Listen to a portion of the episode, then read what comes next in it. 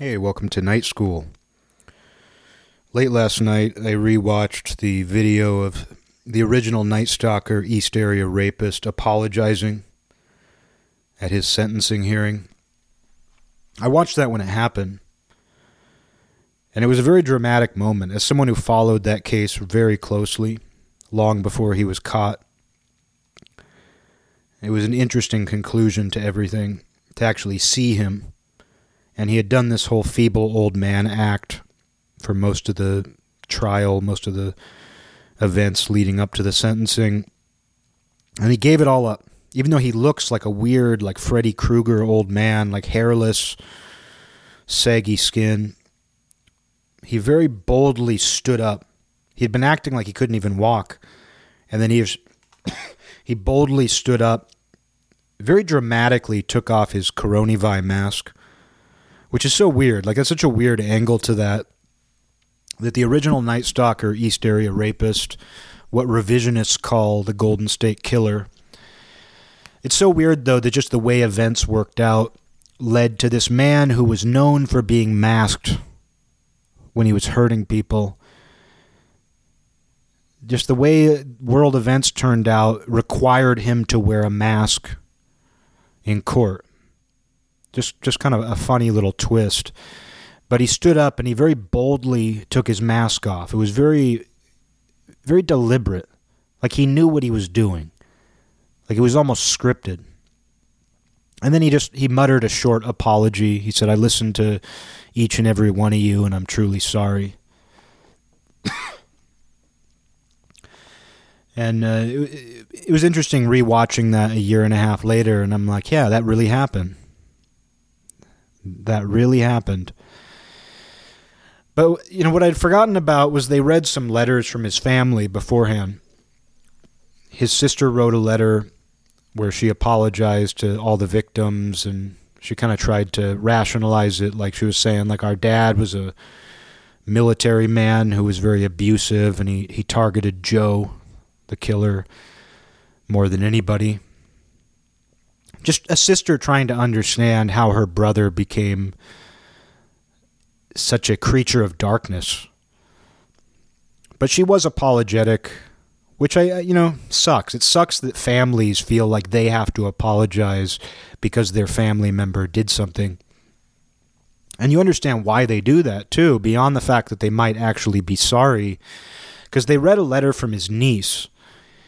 And in her letter, the niece talked about how she came from a rough home and her uncle Joe took her into his home, and he was like this wonderful father figure to her and treated her so much better than her family ever treated her. He taught her how to drive. It was this very glowing recollection of her experiences with Joe, who it turns out was also the East Area rapist. But, you know, she obviously had no indications as to who her uncle actually was, and she just recollected her experience with him which was all positive. And I was reading the comments on it on the video, and it was crazy how much hatred was directed at the niece. Like an overwhelming amount of the comments were like, "That niece is a piece of fucking shit." Oh my god, piece of shit niece much? Piece of shit niece much? She didn't even apologize. The victims don't need to hear what a great guy he was. The victims don't need to hear what a great guy he was. Victims don't need to hear what a great guy he was. Victims don't need to hear what a great guy he was. Sorry, but uh, people were so hateful and angry at this niece who they don't even know. It's like you didn't even apologize to the family once. Why does his niece need to apologize to the family? Isn't she allowed to tell her story? Like they, they were allowed to read it. And that's what goes on at a sentencing hearing. Family members and people who care about the perpetrator, no matter what they did, speak on their behalf with hopes of them receiving maybe some sort of silver lining to their sentence. That's what takes place at a sentencing hearing. And uh, I was just amazed at the comments. So they were like, "That niece is a fucking piece of shit, dude. Fuck that niece, dude. Fuck that niece, dude. What the fuck?"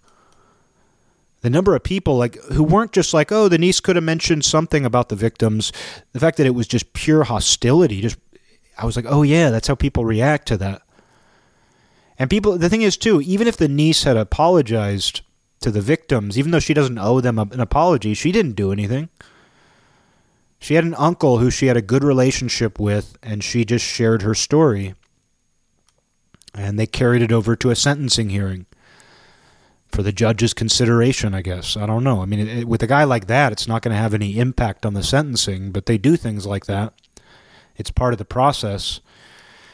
But even if the niece had apologized, it really wouldn't have done any good because people were doing that about the sister too. They were like, "Oh yeah, well the sister, she apologized, but she tried to blame it all on their dad. She apologized, but they tried to blame it all on their dad. They tried to blame it all on their dad. She trying to blame it all on her dad." And that, was people's response to that. They were still hateful toward the sister, even though the sister was like, I am so sorry to all the victims. I can't even imagine what you've gone through. And she's just trying to rationalize like how her brother became like I said, a creature of darkness, which any family member is going to do. How did my own flesh and blood do this? How did he do so many terrible things to so many people? Well, our dad was really abusive to him. But people were mad about that. Oh, the fucking sister trying to blame the dad? How dare you try to blame his problems on the dad? The dad. And, you know, got me thinking about just how people will send death threats to the family members of somebody who does something even something that's not that bad. Like I've heard that about like when somebody says something offensive. Like if somebody gets in trouble for saying something offensive in today's climate, you hear stories about how people will track down their family members and call them or email them and threaten to kill them. It's like, don't you realize that's so much worse? you know, like, don't you realize that that is so much worse? Than whatever their family member did. But it's, you know, it's primal, it's ancient and primal to blame families for what their family member does. And it shows you that that's just in people. Like I thought about that last year when, a year or two ago, when people were really going after Hunter bin Biden. When people were just, I, I totally get that people were curious about his, they were they were looking into corruption I totally understand why people would care about potential corruption involving Jobama bin Biden and his son's business dealings. That is relevant. Whether you believe it or not, I understand why people would have concerns about that. But just the level of scrutiny that Hunter bin Biden was under. Oh, the crackhead son. Oh, he's just a crackhead son. He's a fucking loser. Look at that fucking loser, crackhead son. Oh my god. You know, when people go on to that, I'm just like, why are you doing that to his kid? Even if he is a loser, what does it matter? And then people do it to Trump, Trumpsfeld's kids as well. Like if you look at uh, like when Donald Trumpsfeld Jr. posts something online, if you look at the comment section of that, it's the most hateful shit you'll ever see you and dad, they all say daddy to him a lot. They all say, like, when Donald Trumpsfeld Jr. does anything, people go, like, why don't you ask daddy about that? He's to be in jail. Why don't you ask daddy about that when you're sitting in jail with daddy? It's so fucked up. And I understand that, like, a guy like that, like uh, Donald Trumpsfeld Jr., Jr., that he puts himself out there and he has opinions and stuff. But there's this level of hatred that is directed toward the spawn of people. It's not just politicians, because you can see, like, even the relatives of Joseph DeAngelo, the original Night Stalker, like, people want to drag them too. And when somebody does something, they contact that person's relatives and threaten to kill them. It makes you think of uh, royalty. Like, when the royal house has fallen, you kill the king's son too. You kill his family. There's something in us that wants to do that. It's almost like that's what people want to do to Obama bin Biden's son and Donald Trumpsfeld's son. It's like they want to kill Biden and Trump, but they also want to kill the whole royal line. And it kind of plays into an idea too that I was talking about, where I was watching this this uh, I guess commentary on TV. It was on one of those cable news shows, and it was a group of pundits, and they hated Trumpsfeld. This is after he left office. They hated Trumpsfeld, and they were just going on about it, and they kind of reached this uh, standstill where they were like, "We just we have to do something about him." Like even though he was out of office, January 666 was in the rearview mirror. You could tell they, they felt so unresolved. And they and like you could almost read between the lines and it was almost like they were saying deep down something in their gut was telling them, isn't there something we're supposed to do? Aren't we supposed to lynch this guy? Like aren't we supposed to execute this guy publicly? It's like the fact that Trumpsfeld was such a bitter enemy of them and he was a leader, that it's like that, that thing deep inside of us that executes the deposed leader, that puts it on display, that puts his head on a pike. It's like you could tell they felt something unresolved deep within them that was telling them, aren't we supposed to do something? Isn't there something that we've always done to people like that? And I think it applies to the children as well. And I have this little taste of guilt when it comes to Hunter bin Biden. Because uh, I think it was last year, I was watching this, uh, just a random podcast. It was an interview with that comedian Kate Quigley, who I, I I've never have no real opinion of her one way or another. I imagine she's she just talks about like sex I imagine she's one of these comedians who just like talks about being a woman having sex. That's my impression of her. But she happened to be on a random podcast and I just put it on in the background. And my ears perked up because she's like, oh, yeah, I'm living in whatever neighborhood in LA, and my neighbor is Hunter Biden. And we've hung out and stuff. And I was like, oh, that's weird. She was talking about hanging out with Hunter Biden because they live in the same neighborhood. And uh, then later in the interview, she was like, the host was like, it was it was Joey Diaz, that comedian who used to do a bunch of coke, and he was like warning her. He was like, "You got to watch out when you're partying. You got to watch out when you're partying." I can't do him, but uh, he was basically giving her a warning, like, "Be careful what you put up your nose." And it was this weird dark synchronicity because the podcast had been from a few days earlier, and I just happened to be listening to it that night. And then, literally right after the podcast ended, I just happened to like look at the news, and it was like comedian Kate Quigley overdoses on cocaine at a party next door to her house, and multiple people are dead because there was fentanyl in the cocaine. And I was like, what the fuck? And then I, did, I put two and two together because I was like, she said Hunter Biden is her neighbor. And we know he has a long history of coke and crack and whatever else. And I was like, that's, that's kind of weird that this news report says she overdosed on cocaine laced with fentanyl at a house party in her neighborhood, like next door or something. And she just said that Hunter Biden is her neighbor. And I was like, this seems like one of those things that could get big. I was like, this seems like one of those stories that could get big, even just on a speculative level. And it was also kind of haunting because, like, in that interview I'd watched with her, there was a part where Joey Diaz was like warning her about drugs and partying. It just felt very prophetic in this weird, dark synchronicity that out of all people I could listen to on a podcast, I happened to listen to her, somebody I've never paid attention to and never will pay attention to and she survived and everything. But I was just like, this is so fucked. Like, and then I was like, wow, like, was she doing cocaine with Hunter Biden? And you know, I have a Twitter account that I don't really use. I'm a voyeur. I have it just because you have to have one to view things. I'm not a Twitter guy. I just have one just to see shit. But I don't actively use it at all. But when I saw that, I posted something about it. I was I don't like nobody pays attention to me or follows me. It's just a totally obscure, unknown account. But if you post certain keywords, it attracts attention from random people. Like anybody who's looking up those keywords will find what you said.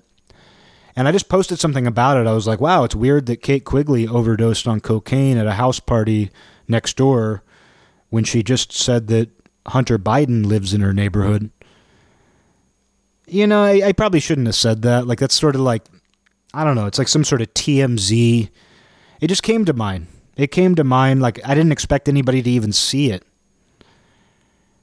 And I woke up and it didn't blow up necessarily, but there were like all these comments. And I've never gotten comments on Twitter. Like I said, I don't actively engage with it. But because I had typed the name Hunter Biden, there's like a, an army of people out there who are just looking for Hunter Biden info. Good and bad. There's people who hate him, who hate Joe Obama Biden, who are looking for it. But the people who noticed it were all these like avowed Democrats.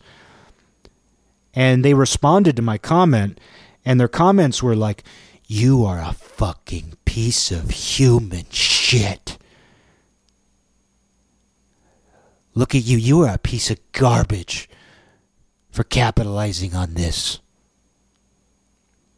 But a lot of them were like that sort of language where it was like, you are a piece of fucking human shit, you motherfucker. And I've never had that kind of hatred directed at me, like not online. Like back when I was a teenager, I remember getting into like internet arguments where you'd say mean shit to each other once, you know, once, you know, maybe just a few times. But in my adult life, I have no experience going on to forums or social media and getting involved in fights. Like, yeah, I've had a couple debates on Facebook before over just issues, philosophical things, politics, a little bit. You know, I mentioned just the free speech thing, not politics, but more just things like free speech. But I've never had an interaction really as an adult where there's like strangers responding, going, You motherfucking piece of fucking shit, fuck you. You know, I've never had somebody do that to me. And it was really weird to be on the receiving end of it because you feel something. You really do absorb that. Even though I was just kind of like, oh, fuck, I shouldn't have uttered the words Hunter Biden. I shouldn't have even mentioned that. It's kind of like Buddhist wrong speak. You know, like the the precept in Buddhism against wrong speak, like saying something. It's like on an intuitive level. It's like saying something that you know you shouldn't say. That was kind of the feeling I had. I was like, oh yeah, I shouldn't have said anything about that. I basically mentioned like TMZ level gossip with a little dose, a little key bump of conspiracy theory thrown in there. Like, oh, hey, a famous comedian overdosed on cocaine at a house party in her neighborhood right after she did a podcast mentioning that Hunter bin Biden lives in her neighborhood and she hangs out with him. Hmm. Nothing ended up coming of it. That's one of those things, though, where you mention that, you almost imagine the Secret Service coming to your door. Like if he was at that party, it's almost like the Secret Service shows up because you've revealed something. Which that would just be a terrible end to my story, is if the Secret Service came and killed me because I mentioned that Hunter bin Biden was doing cocaine with a celebrity. But anyway, just the responses. Like, because I don't even think I said anything bad. It was gossipy. It dealt with the president's son. Maybe it was kind of making light of a tragedy, like these comedians overdosing on cocaine and a couple of them dying. I don't think it was the best thing to talk about, and I actually regret saying anything about it on my weird little obscure voyeuristic Twitter account that I barely freaking use. But it was also a lesson in like there's people who are going through that all the time. There are people where like Donald Trumpsfeld Jr. If he posts anything online, it's people like, "Hey, piece of shit, what are you doing with daddy's money today? Going to jail? Daddy's money's not going to keep you out of jail, you fucking piece of human garbage. piece of shit. That's how people talk to him all the time. And so there's people who are on the receiving end of that all the time. I mean, you think about whether you like Trumpsfeld, hate him, or are indifferent. I've said before, like the amount of just nonstop psychic hatred being directed at Trumpsfeld all the time, especially when he was president. It's just got to be insane to be feeling that because I just got a tiny dose of it. I mentioned one little thing about Hunter Biden, and I had like 20 people. It wasn't like hundreds, but it was like 20 people say mean things to me. and I was like, oh, that's what people go through. There's people who have notifications on their phone, and that's what they have to look forward to. And it doesn't feel good. Like, it, it didn't affect me. Like it didn't make me feel bad or affect me personally. All it did is make me go, "Oh, I should delete that. I have no business putting my toes in that kind of water." And it also told me there's piranhas waiting at all times. Like those people literally have like a keyword notification when someone mentions Hunter Biden that makes them they find what people are saying about Hunter Biden so they can scream at them through their keyboard but uh, it was a lesson for me. I was like, that's why you don't talk about that stuff. Like, if you were an ultra celebrity, even if you're not particularly controversial, you can expect a certain amount of that. Because I've even I've, I've posted things on Twitter where somebody responds to me, like I'll reply to somebody, and somebody responds to me like challenging what I said. Like that's not how it is. It's this, and even that doesn't feel good. Like even having somebody try to prove me wrong doesn't feel good. But when it's like this level of just explicit hostility, it's really wild. It's really wild. And it, it, what made me think of it, though, is like seeing what people were saying about Joseph DeAngelo's niece after his sentencing hearing, where it was like just the fact that the, the niece said she had a good relationship with her uncle and that was the only side of him she knew. People are like, she is a fucking monster. She's as bad as him. She's as bad as him. That's how people respond. It's so guttural. It's so emotional. It's so disturbing.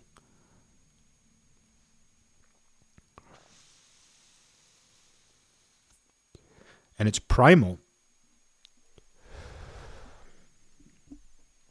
And it seems to be we just go from one that that feeling like that sentiment it doesn't even seem to matter what the topic at hand is. It just gets applied to everything now. Like we can see that about Ukraine and Russia, where it's like that's how people are acting about those things too. That's how they were about coronavirus. That's how they were about Trumpsfeld. I mean, I read the Eric Clapton comments on here because they were so funny. That's how people were about Eric Clapton. Eric Clapton announced that he was like vaccine hesitant. you know, and like like I read the comments and there were people like, I wish I could get all the money back from the Eric Clapton concert tickets I bought years ago and donate it to vaccine research. Somebody said that. This is a big enough Eric Clapton fan to where they've apparently spent a lot of money on Eric Clapton tickets over the years.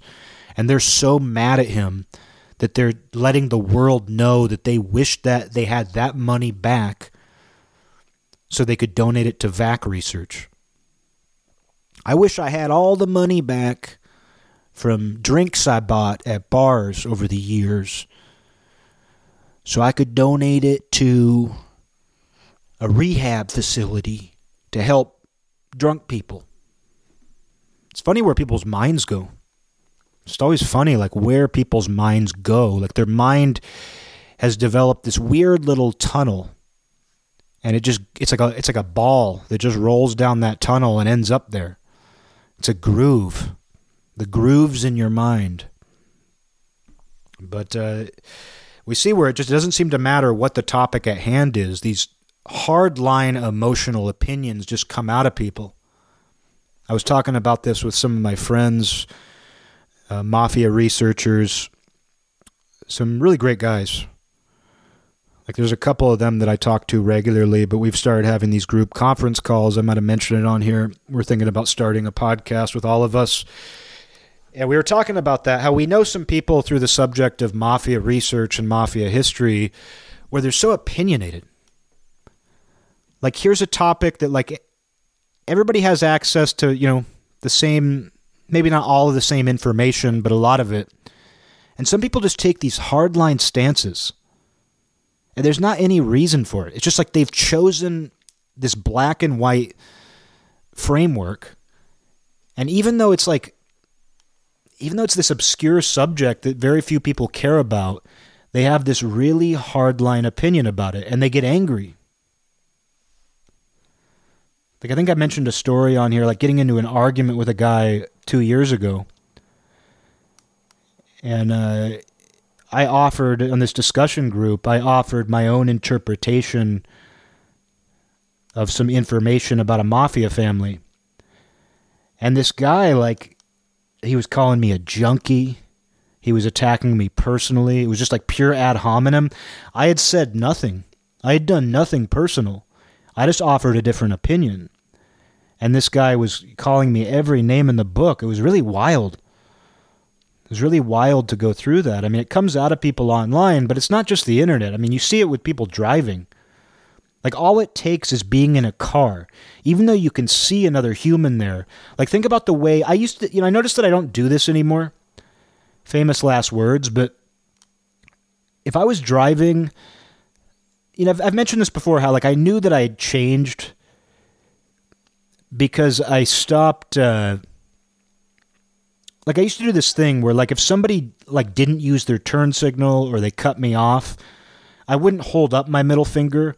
I would hold my middle finger like below the dashboard because I didn't want to actually start a confrontation because I'd been in a couple situations where like one of them that changed my perspective was like where this car kind of like tried to pull and they they tried to like go at a four-way stop when it was my turn and they refused to stop. And my girlfriend and the girl the girlfriend of the guy or the wife of the guy in the car they were both like gritting their teeth giving each other the finger. And you could really feel it escalating. Like my girlfriend was giving the double bird. This guy's girlfriend was giving the double bird to my girlfriend. And both of us were refusing to back down. Like i i felt it was my turn and i wanted to go and little things like that opened my eyes where I was like, that could so easily go south. There's four people here. There's two of us, there's two of them. The women are giving each other the most menacing, gritted teeth looks, holding their middle fingers up. Ever since things like that happen, I'm like, you know what? I could give the middle finger to somebody and they could blow my head off with a gun. It's not worth it. So I started just anytime someone would piss me off in a car, I would hold my middle finger below the dashboard so they would never see it, but it satisfied me. And then at one point a few years ago, I realized at one point how stupid that is and that I didn't need to do it. And so I stopped doing it and I was like, that feels great. It feels great to not feel invested in that. It feels great that I don't need to do that anymore. And I, I recognize too, I used to curse a lot more in the car. Like I used to be one of those people who's just driving around, and anytime somebody does something I don't like, I'd be like, "You fucking idiot! Oh my god, look at this fuck! You fucking fuck you, dude! Fuck the fuck, dude! Fuck the fuck, dude! The fuck!" You know, I used to be one of those people. I wouldn't scream out the window, but inside the privacy of my own car, I, I would just I would say really terrible things about people that I'm not going to repeat here. I would I would say insulting things about those people, and I, I realized that I don't really do that anymore. You know, I'm sure there'll be a situation where I feel that way again, but it feels good to not need to do that. But it's weird how just being in a car, like you can see that person. But just having like a bubble of technology around you makes you feel more comfortable saying and doing things you would ne- you would never do to somebody if you were in the same room together. So it's like just being slightly removed from each other, having like a little bit of metal and a glass window makes you more comfortable being like, you're a stupid fucking cocksucker. You stupid fucking cocksucker. You know, it makes you feel comfortable saying really mean, terrible things. It makes you feel comfortable giving them the finger. I mean, it makes people feel comfortable driving like maniacs and cutting people off and tailgating people. Like, imagine if you were walking and somebody tailgated you that way. Like you're walking and somebody walks up behind you and is like crowding you from behind, you would kill them. Like if I was walking and somebody like actually like got on my heels, like pressuring me to walk faster, I would just swing an elbow right into their nose and I wouldn't stop because that'd be so fucked up. But uh, in a car, we just kind of go, oh, that guy's an asshole. Oh, man, he's really pissing me off. Oh, God, he's ruining my day. But that, that person would never do that to you in the flesh. Like, they would never crowd you that way. Yeah, some people do weird shit in the flesh, but most of those people who tailgate, cut you off, they would never do the physical equivalent of that if you were just walking or in a store. Like, they probably wouldn't even cut in front of you in line. Like if you were in line at a store, they probably wouldn't cut in front of you. But because they have this bubble of technology around them in the form of a vehicle, they feel comfortable cutting you off. And then so extrapolate that out, extrapolate that out to the internet where it's like you now have that same bubble of technology, but you're even further removed. You're on other sides of the planet. You're in other parts of the country. And so it brings out that same level of hostility and animosity. Like, I used to be one of those people who rolled my eyes when you'd see people online who'd be like, You'd never say that to my face. Oh, you're just a keyboard tough guy. You'd never say that to my face. Now I feel that way. now, now I'm one of those people who's just like, You'd never say that to my face. And two, like going back to the Hunter Biden thing, my one little experience with what it's like to get screamed at by strangers. Think about me bringing that up socially. Like even with Democrats, even with Biden supporters, like if I if we were just sitting around at a party and I was like, "Oh man, last night I heard that that comedian Kate Quigley overdosed on cocaine at her neighbor's house." And she was just talking about how one of her neighbors is Hunter Biden. What do you think about that? I don't think anybody would even get that mad. Like, even if they're sympathetic to the Bidens, I think if I just brought it up like that, they'd be like, oh, that's kind of weird. Hopefully he wasn't there. But the fact that I brought it up online, it like made somebody think that I had an agenda or that I was trying to like make light of it or something. And so it made them scream at me. I don't think somebody would do that in person, although nowadays I wouldn't put it past anybody. But it's just having that little thin veil between you and somebody else in the form of technology. It really brings something out of people. And then now it's applied to everything. Like I was getting at, it doesn't seem to matter what topic it is. We just shift from one to the other, and there's no level of investment. Like people weren't invested in Ukraine and Russia until a week ago. And I went to the the post office a couple days ago and there was a guy driving like a Prius in the parking lot, and he had a little Ukrainian flag sticking out. On his antenna, he had a little Ukrainian flag, and I was like, he didn't have that a week ago. And yeah, you know, like I understand having sympathy for Ukraine, but like that guy ordered that on Amazon. That guy ordered that on Amazon. Dude, I know you ordered that little I, I know you ordered that little Ukrainian flag on Amazon. Dude, where'd you order the little Ukrainian flag? Did you get that on Amazon? You get that on Amazon? You on Amazon? Hey, dude, you get that on Amazon? You know he ordered that on Amazon. They don't. There's no local stores that sell little Ukrainian flags for your car antenna. you know, like maybe you can find an American flag, but that guy like saw that the war was happening and he got online and ordered a little Ukrainian flag and he did not look Ukrainian and I would know cuz they're so distinctive looking. He was just like an old liberal guy. He just had that old liberal dude look and there's nothing wrong with that. There's nothing wrong with being an old liberal dude, but it was just funny to me that it's like he's letting the entire town of Olympia know that he stands with Ukraine. Ukraine. You know, why do people who uh, why does why does looking at airplanes in the sky hurt your neck? Cause Ukraine. Stupid. Cause Ukraine your neck. Ukraine your neck. But uh, I don't know. It's just it's just funny to me that like so many people are all in. And you know, when people have these opinions, it's always things they're not invested in. Like when someone's invested a lot of time familiarizing themselves with a given subject, I find they're more open minded. Like going back to mafia research, like something that I've really, it's one of my great passions these days. I find that the people who know the most are actually the most open minded. Like they have so much information that they know how much is possible. And part of that too is they have so much information that they also know how much information we're missing. And because of that, they're more open to the fact that, hey, there's a lot we don't know. We already know this much, but there's a lot we still don't know. And that means I have to be open minded. And they're also confident. It's like I've put a lot of time and energy and work into this. Therefore, I'm kind of confident. Like I have a foundation. I'm not trying to prove anything. I found that even with a former mafia member, you know, with Michael, the guy that I know. You know, Michael was a captain in the Gambino family. You can talk to that guy about anything. Like he wants to know what you know. Like that was the crazy thing about him is like this guy, you know, his his grandfather was an early mafia member. He knew John Gotti. His entire life was the mafia and he attained a high rank and just through some weird stroke of luck I was able to talk to him.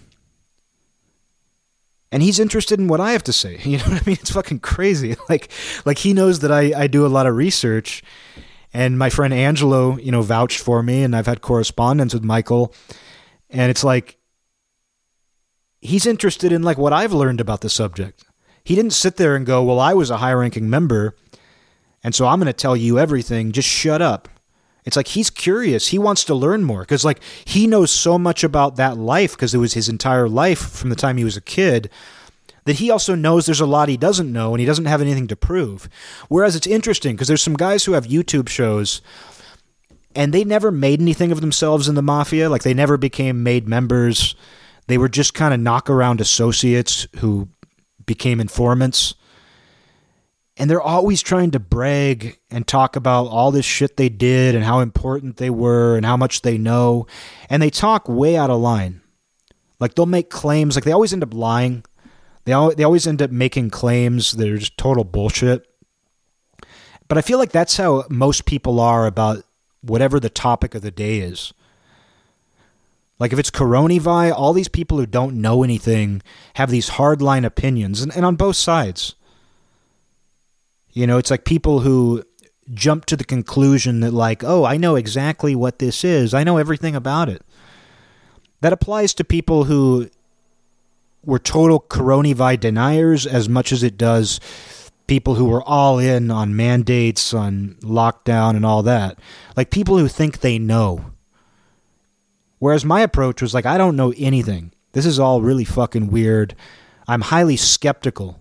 I don't trust the government. I don't trust big science, but I can't claim to know anything about this. So I'm going to do the bare minimum and you know keep an eye out. But it's like with Ukraine. It's like all of a sudden all these people are experts. I understand having sympathy with a country who's being invaded. I I get it. I really get it, guys. But suddenly these people are like foreign policy experts. They they know all about the history of you know Eastern European borders and blah blah blah. And it's just like you didn't care about this a week ago.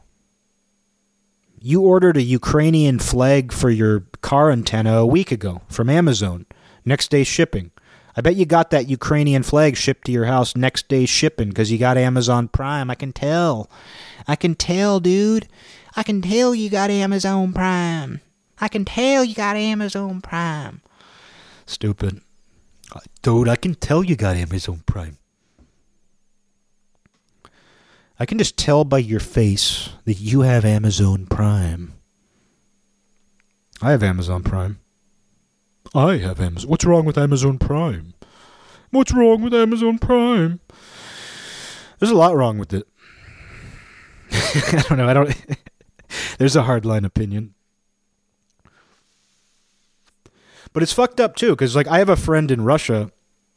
Well, here's the thing. I like I sold some records to a guy in Russia a few months ago, and I was like, I don't even know if I could do that now. I don't know the guy. He's a guy who's into some of the same music and stuff, some obscure music, and he PayPal'd me and bought some records. And I'm like, I heard yesterday like they're not even letting Russians sign up for new PayPal accounts. Like I think if you already have a PayPal account in Russia, you're allowed to use it. But I heard they're not letting new Russians have PayPal accounts. And they're freezing everything. They're not letting them use all these these the software like they're trying to really hurt the Russian people, I guess, with the motivation being that it's going to like cause them to revolt against Putin. But you're really just hurting Russian people who want to live normal lives. Because I was talking to this guy I know who lives there, and he was saying how uh, he's a researcher, a mafia researcher. These are the only people I talk to anymore. But he lives in Russia, and he was saying how all of a sudden he can't use all these things. And he was saying even YouTube has suddenly gotten really, really slow and lagging. And he's just like, great. Like he's just a normal dude in Russia. He's just a normal guy. And I was like, that's so crazy that like I've corresponded with this guy for years and just never really thought about the fact that that could be suddenly cut off. That suddenly like this guy's life could be greatly inconvenienced and like they could just cut off the internet. There was something about not letting Russians use Facebook. It's like, is that a good thing? Is it a good thing to cut them off from the rest of the world? It sounds like some of the things might have a good, uh, you know, a, a silver lining, like not letting them use Netflix. Good. Russians don't, you know, Russians are better off. Everybody's better off not watching Netflix. They cut them off from OnlyFans and like Pornhub or something, and it's like, uh, I think that that might be a good thing. I think that might be a good thing. I think it's good that you're not letting Russians look at pornography. Like Russians are going to end up like accomplishing these great feats. Like the Russian people are going to start accomplishing great engineering feats because they no longer have Netflix and porn. Just you wait. You're actually helping them. No, but it is crazy how quickly they can just cut all that stuff off. You know, because the, fe- the the internet has turned it's it, the internet has basically become the federal government of the world. You know, it, the the internet really has facilitated this sort of new world order environment. It's really kind of crazy.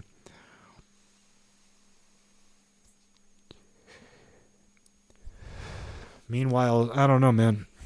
I don't have anything to close this out.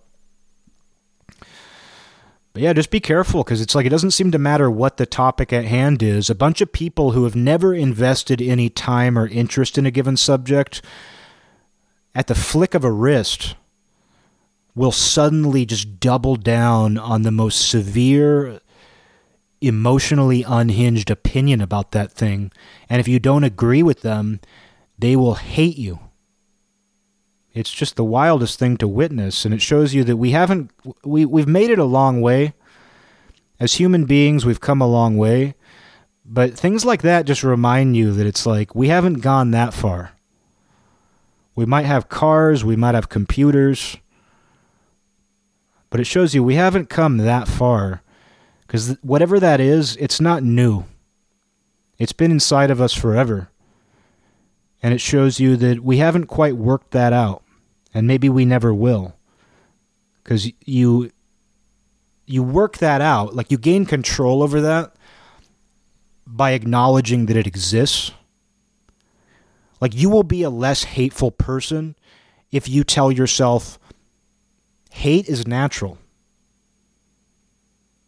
i shouldn't do anything to encourage that thing inside of me that can just rise like bile in my throat I shouldn't do anything to fan the flames. Because people hear that. Like, if you say, like, hate is natural, there's a reason why hatred exists in every human being.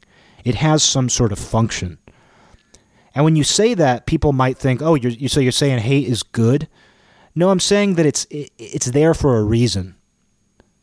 And rather than denying that hatred exists, rather than claiming that you yourself don't have some hatred inside of you, not toward anything in, spe- in particular, but just that you have the capacity to hate. By acknowledging that you have that, you can gain cre- greater control over it.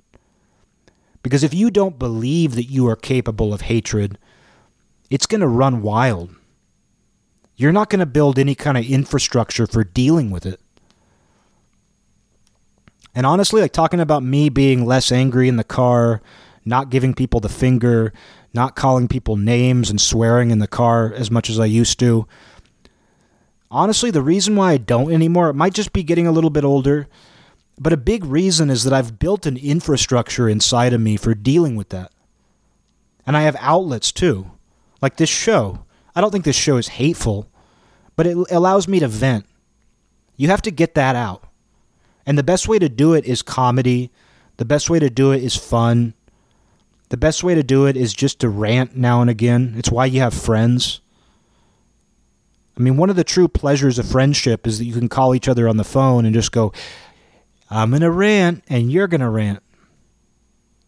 We're going to rant back and forth and laugh at some of it. You know, that's that's the great thing about having friends they're people that you can occasionally rant with. So you have to have outlets for it. But you have to build an infrastructure for that so that it gets channeled in the right directions.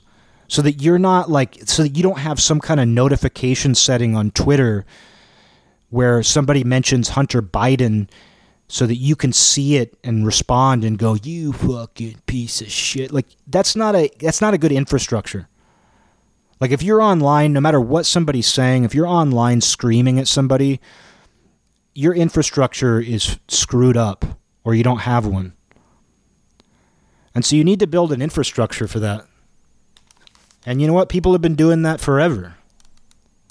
Religion deals with that. Spirituality deals with that. Philosophy deals with that. Sometimes you need to do something physical. Physical exertion helps with that. Meditation helps with that. Not that any of these things is the cure, but all of these things play a role. All of these things help create that infrastructure so that you're not that person reacting to everything and acting like that reaction is something you've always felt. Because that's what gets me. People are reacting so severely to so many things and acting like they've always cared about that or always had that opinion or this has always been relevant to them. That's what kind of blows my mind. Is that whatever the topic of the day is, you'd think that that's something that these people have always cared about and always will care about, but it can shift at the drop of a hat. And that's exactly why you need that infrastructure. Because that infrastructure allows new information to come your way. It allows crazy shit to happen in the world. And you're not just reacting to all of it. You're not consumed by all of it. And when you have that infrastructure, you also don't, uh, your brain doesn't get so warped that you forget that you didn't care about this yesterday. And you don't go on Amazon and order a Ukrainian flag with next day shipping because you don't even need to do that. You don't even need to do that, dude. So, you know, that's just uh, what you got to do if you want to not be one of them. If you want to avoid being in that pit, build an infrastructure that channels your reactions in a way that is fun, funny, productive.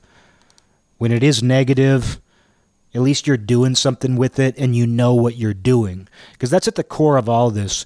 When you see people reacting so severely to so many different things that change every day, they don't know what they're doing.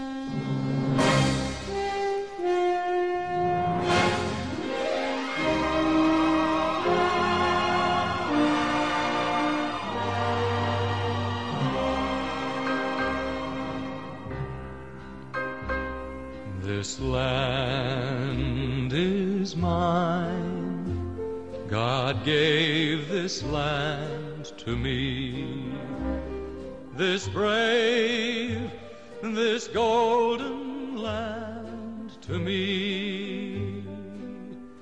And when the morning sun reveals her hills and plains. I see a land where children